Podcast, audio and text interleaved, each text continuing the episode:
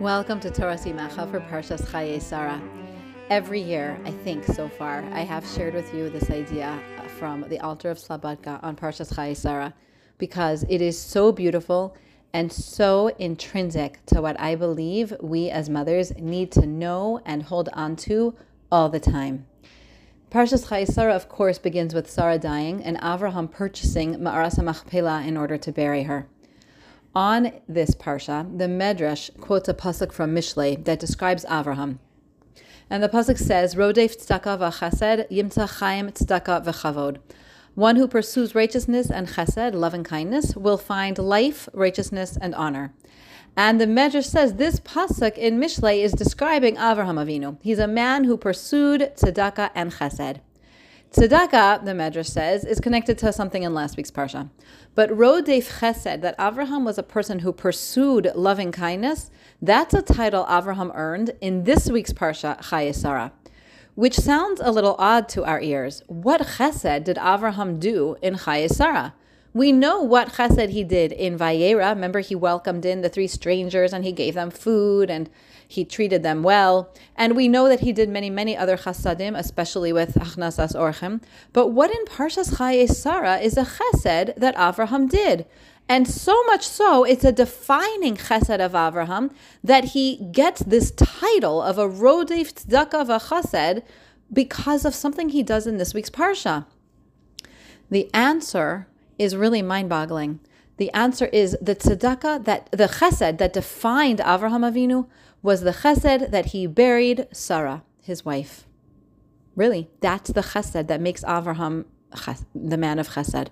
The Alter of Slabodka asks, how can that be? How can it be that burying his wife is Avraham's greatest chesed? He, he gets this tremendous accolade from burying his wife? That's like the most basic uh, any basic, you know, person in that situation would do it. What's so great about it? And his answer gets to the heart of what chesed truly is.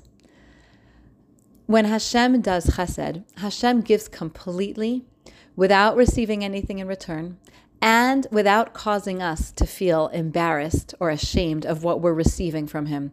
We accept beautiful weather from Hashem without feeling badly. We accept our health. We accept all the brachas Hashem gives us. And we don't feel embarrassed. We don't give anything back to Him. When we try and emulate Hashem and do chesed, we do inevitably get things back. Maybe we get gratitude. Maybe we get respect. And as we're doing chesed, the person we're giving it to is feeling a little bit uncomfortable that we have that we are doing something nice for them, that we're doing chesed. It's not pleasant to be the recipient of chesed. Everyone would rather be the giver and not the receiver. So, as wonderful as our chesed is in this world, it's not really like Hashem's chesed. We're not truly emulating Hashem.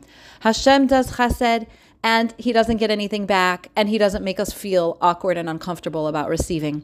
And when we do chesed, we do usually get at least a sen- a good feeling, a sense of like, wow, I just did something great. And the person who receives it feels uncomfortable. How can we emulate Hashem and do a real chesed which does not make the recipient uncomfortable and often doesn't even give us a feeling of respect or honor or gratitude? How do we do that? The answer the Alter of Slabodka says is when we do chesed with those who are closest to us. When we do kindnesses for our spouses, for our children, they really don't feel uncomfortable. They don't feel embarrassed. They don't feel awkward. No one feels terrible that you went to the grocery store for them today, or that you did their laundry, or that you cooked dinner. It feels just fine to receive from us. And sometimes we're even taken for granted. We're not always going to receive the gratitude and the respect and the good feelings because of many of the kindnesses we do. So when we do a chesed for those closest to us, we are most emulating Hakadosh Baruch Hu and the way He does chesed.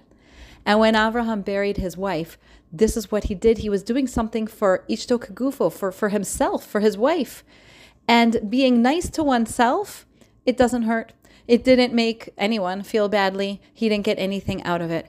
That is when he did a chesed that was truest and deepest, just like HaKadosh Baruch Hu. And that's why Avraham's defining moment of chesed was burying his wife.